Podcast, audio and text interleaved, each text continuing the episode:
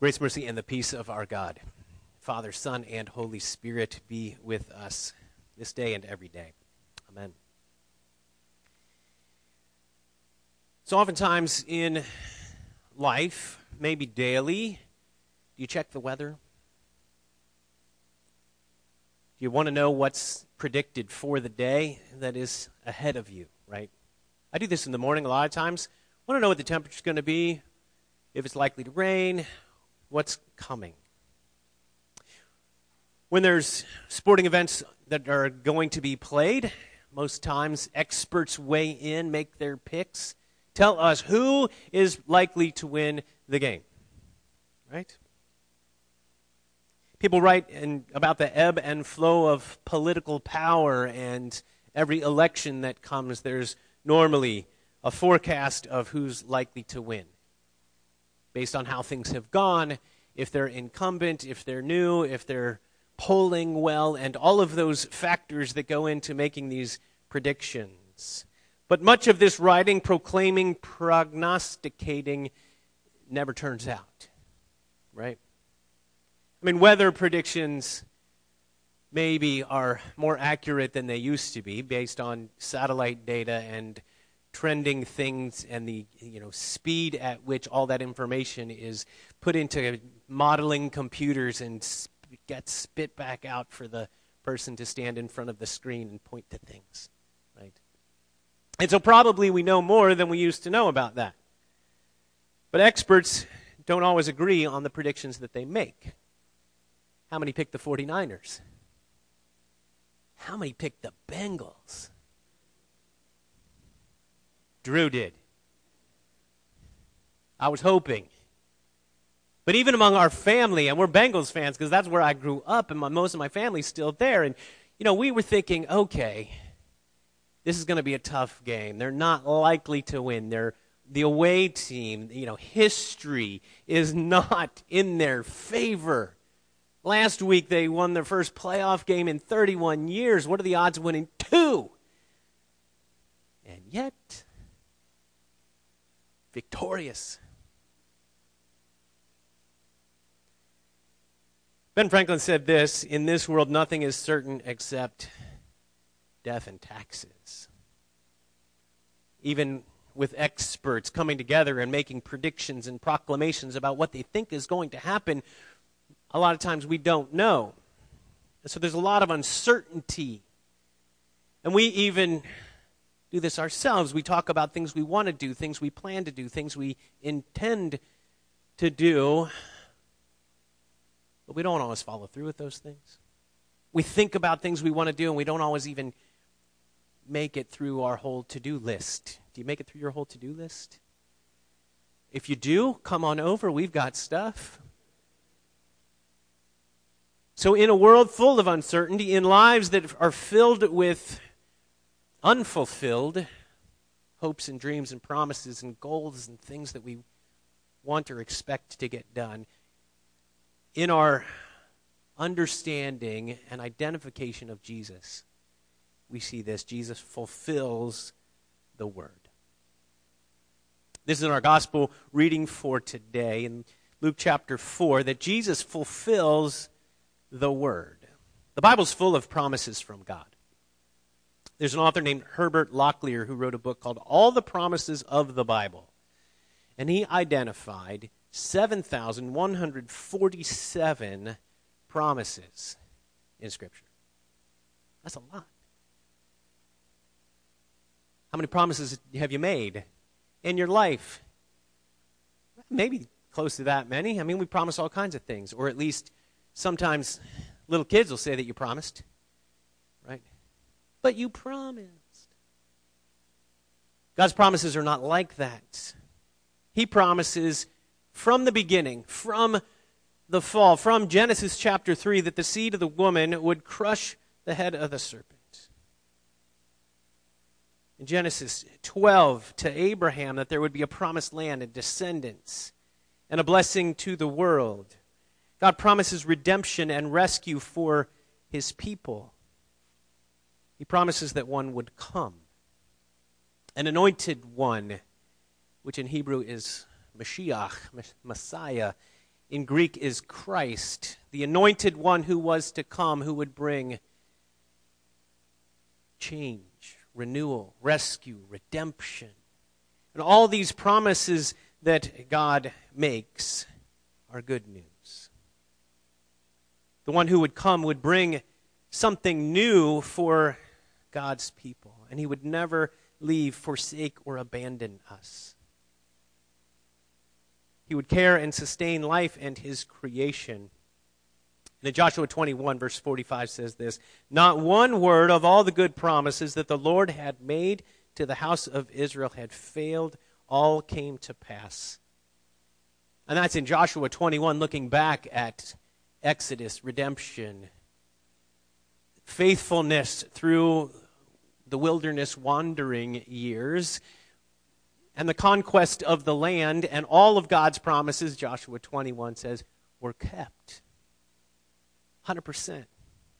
Fulfilled for Israel. Now, that's a narrow section of all that God has promised.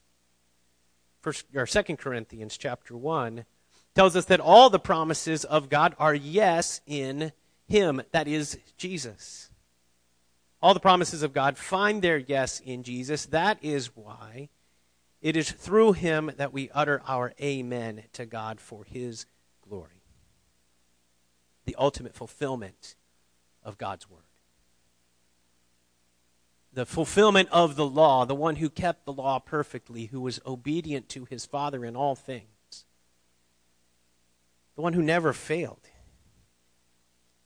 the one who was the mighty hand and outstretched arm of God come to rescue and redeem. See, there's promises that God makes that in the closer term are kept in a smaller way, but in the long term are kept in Jesus at the time of the Exodus, the mighty hand and outstretched arm of God come to rescue and redeem his people who were enslaved in Egypt.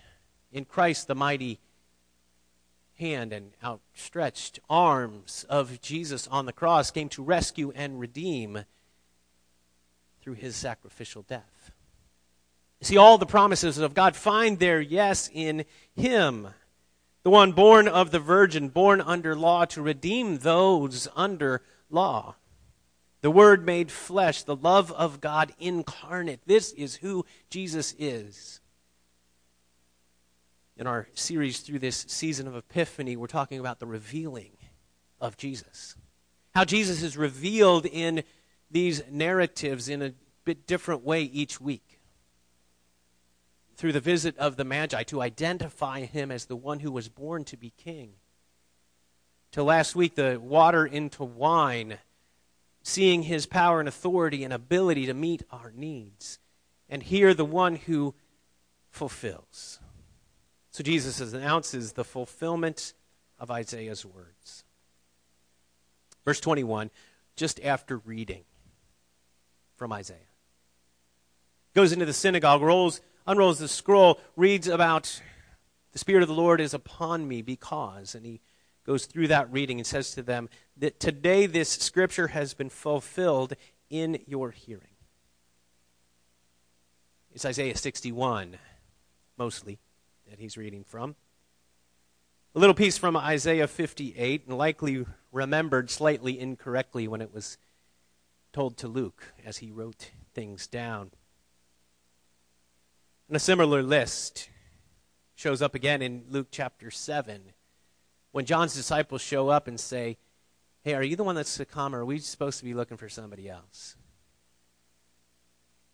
Well, go tell John what you see and what you hear and what you're witnessing. The eyes of the blind are unstopped, and the ears of the deaf begin to hear, and the lame walk, and the lepers are cleansed, and the dead are raised, and the poor have good news preached to them. These are the things that are surrounding Jesus. So when he arrives, he brings the kingdom. So around Jesus, things are different. Life is different in the kingdom, and being close to Jesus got people a taste of it, a sample of what is to come. It's interesting that moving on from there in this reading, so Jesus says, This is fulfilled in your hearing, and the people are like, Wow, right? For a moment. And then they realize who he is, and they're like, Wait a second. Isn't this that punk kid? Right? That's Joseph's kid. Isn't that Joseph's kid? You remember Joseph, right? Oh, you remember his kid, right? He was kind of, uh, you know. He always got the best grades. He was never, that kid was never in trouble. What's wrong with his parents? but then after he says to them, What we heard you were doing in Capernaum, do also here. I mean, he's aware already that in his hometown, that's how the people are going to look at him. We knew you when. We knew you when you were in middle school. Well, okay, synagogue school. We knew you when you were younger. Now, what you did there, do here. In Luke's gospel, he hasn't done anything in Capernaum yet. I mean, this is pretty early. Now, having the bigger story and the other gospels, putting the timeline together from this reading, we can infer that he'd been to Capernaum and some of the things that we hear about have already taken place. The word is spreading, right? But in Luke's gospel, he's announced like John the Baptist's birth and Jesus' birth is that's chapter one, for the most part. Chapter two is the birth narrative that we read at Christmas, right? And in the days of Caesar Augustus, all the world was sent for the census, etc., etc. You know the narrative. And, and then we get to the baptism of Jesus, the temptation of Jesus, and here we are. Now, there's a little bit along the way. In terms of he'd been preaching in Galilee, so the words were being shared and the good news was being shared. But this is the first sermon, the first public speaking of Jesus that Luke records. And it's controversial. It's, you know what? There's plenty of lepers, but only Naaman was healed. There are plenty of widows, but only the one at Zarephath. You know what they hear in that? It's not for you because of unbelief. Because at the time of Naaman, he was a foreigner, and the time he, Elisha, Zarephath is not Israel.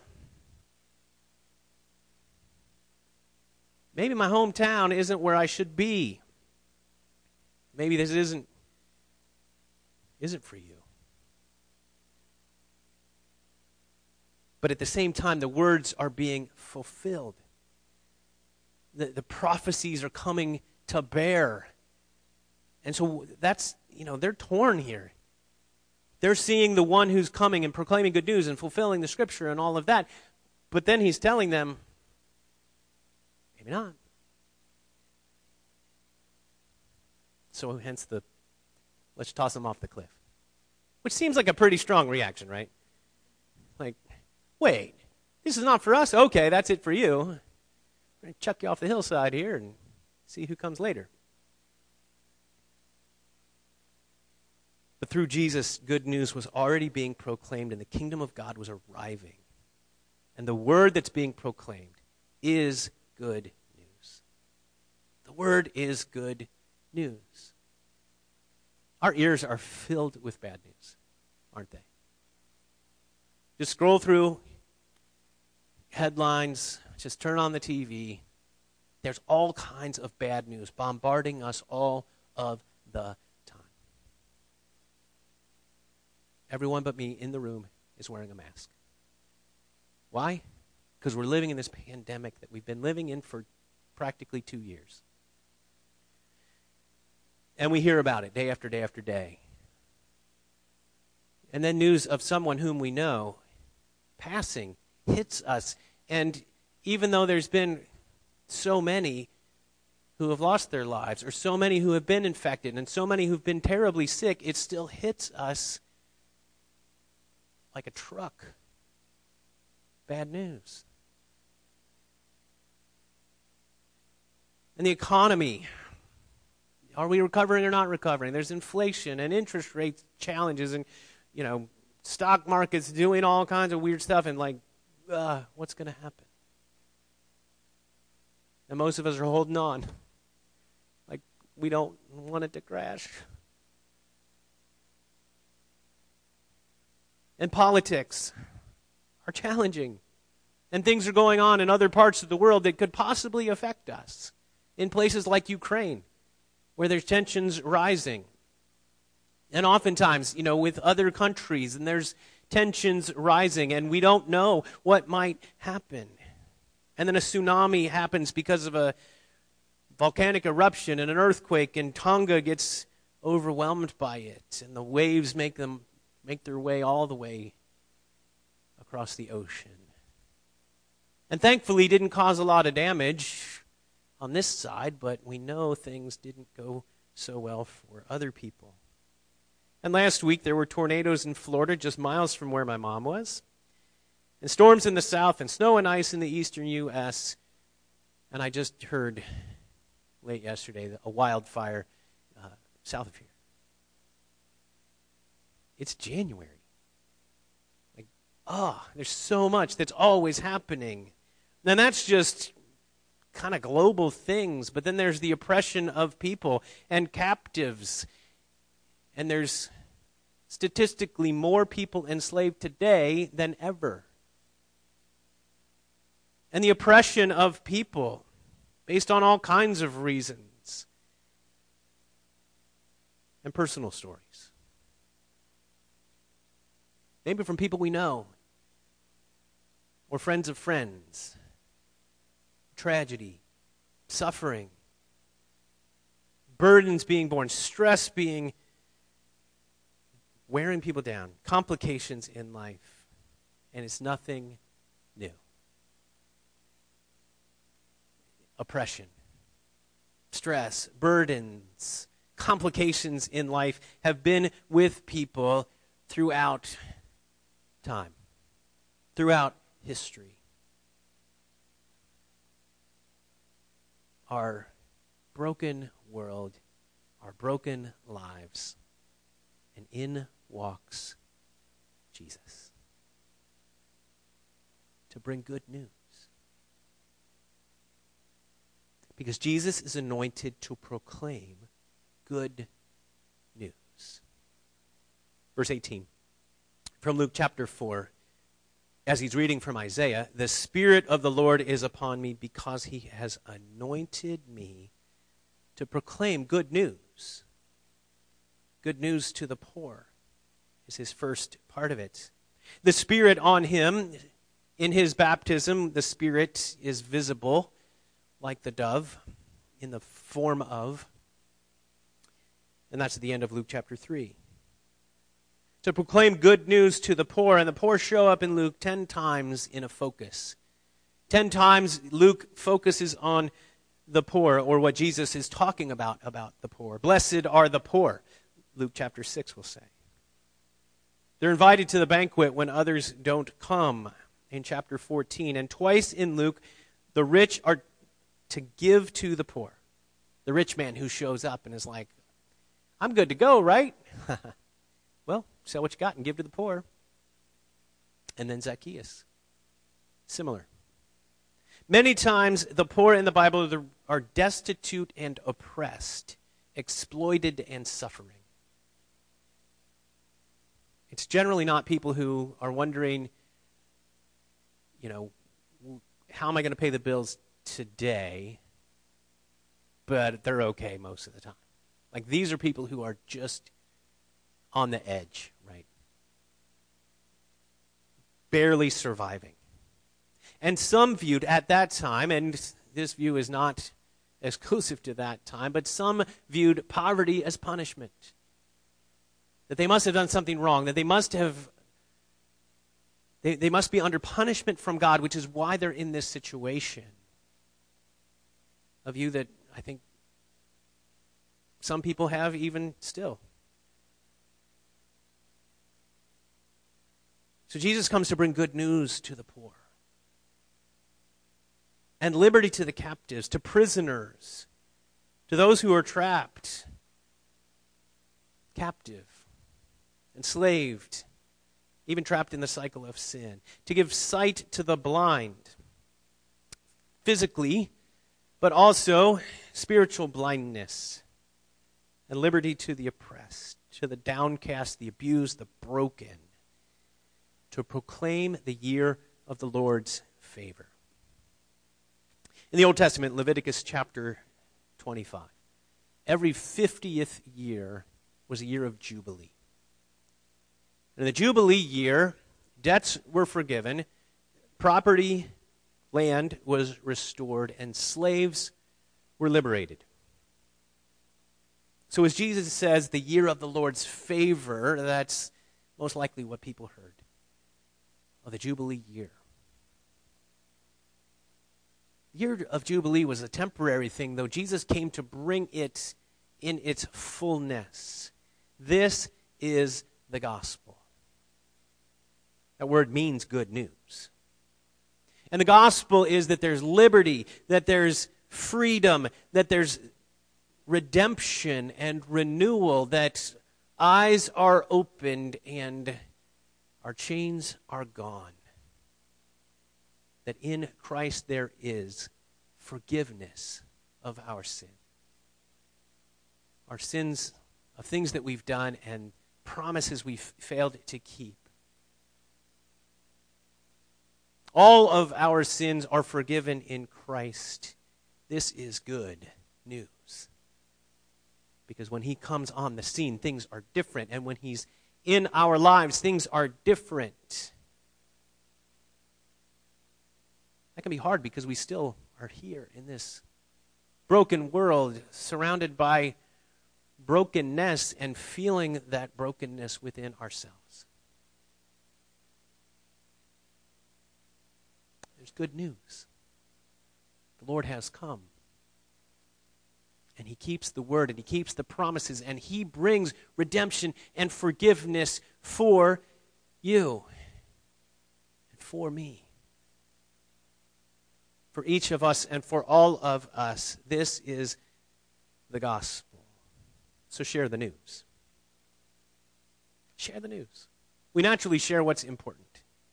We share important news. Social media exists because people like to share, right?